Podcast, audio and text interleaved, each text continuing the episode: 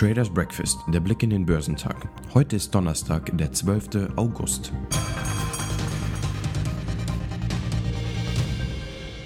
Nach wie erwartet ausgefallenen US-Preisdaten blieb die Wall Street gestern zweigeteilt.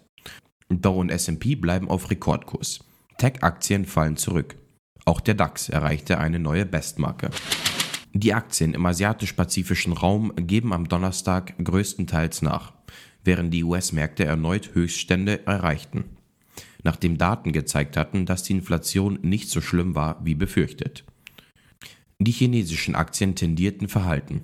Der Shanghai Composite sank um 0,12%, während der Shenzhen Component um 0,57% nachgab. Der Hang Seng Index in Hongkong gab leicht nach. In Japan lag der Nikkei knapp unter der Nulllinie. In Südkorea fiel der Kospi um 0,32%.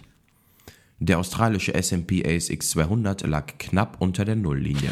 Der Dow Jones Industrial Average und der S&P 500 stiegen am Mittwoch, nachdem die Inflation sprunghaft angestiegen war. Allerdings nicht so stark, wie die Anleger befürchtet hatten, wenn man die volatilen Lebensmittel- und Energiepreise herausrechnet. Der 30-Wert umfassende Dow stieg um 220 Punkte bzw. 0,6% auf 35.484 Punkte und schloss damit auf einem neuen Rekordniveau. Der Index wurde von Werten wie Caterpillar und Home Depot angekurbelt. Der S&P 500 stieg um 0,2% auf 4.447 Punkte und erreichte damit ebenfalls ein neues Allzeithoch. Der technologielastige Nasdaq wurde um 0,1% niedriger bei 14.765 Punkten gehandelt. Konkret legten die Verbraucherpreise um 5,4% zu. Erwartet wurde im Mittel ein Plus von 5,3%. Damit bleiben die Preise auf hohem Niveau, steigen aber vorerst nicht mehr weiter. Die Kernrate, also die Preisentwicklung ohne die volatilen Energie- und Lebensmittelpreise, lag mit plus 4,3% genau im Rahmen der Erwartungen. Damit dürfte manchem Anleger gestern ein Stein vom Herzen gefallen sein.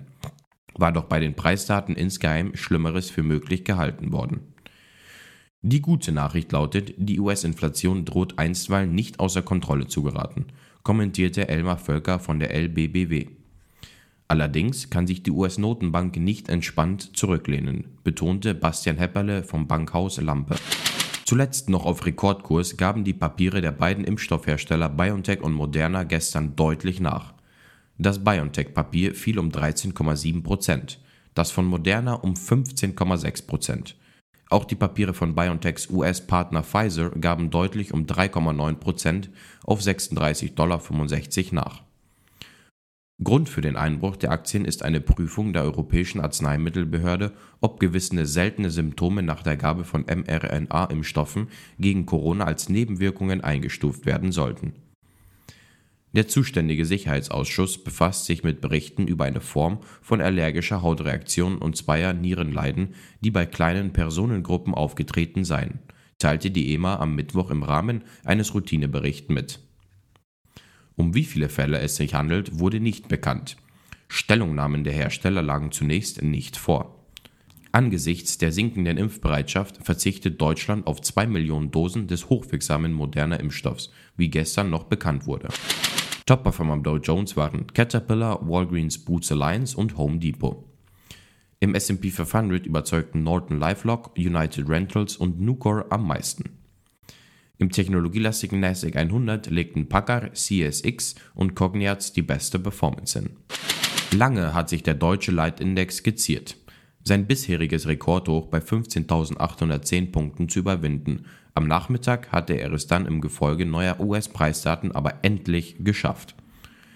Nach zunächst nervösem Beginn schloss der DAX so hoch wie noch nie, bei 15.826 Punkten, ein Zuwachs von 0,35 Prozent. In der Spitze stieg er sogar bis auf eine neue Bestmarke von 15.887 Punkten, ein Zuwachs von rund 0,7 Prozent. Die deutschen Verbraucherpreise kletterten im Juli um 3,8 Prozent im Vergleich zum Vorjahresmonat. Die Rückkehr zur alten Mehrwertsteuerhöhe, teure Energie und Engpässe bei etlichen Waren waren dafür verantwortlich. Eine höhere Teuerungsrate gab es zuletzt im Dezember 1993 mit 4,3 Prozent, wie das Statistische Bundesamt mitteilte. Ökonomen gehen gleichwohl davon aus, dass sich der Preisauftrieb in den kommenden Monaten wieder abschwächt. Im MDAX rutschten die Aktien des Industrie- und Stahlkonzerns ThyssenKrupp deutlich ab und war größter Verlierer.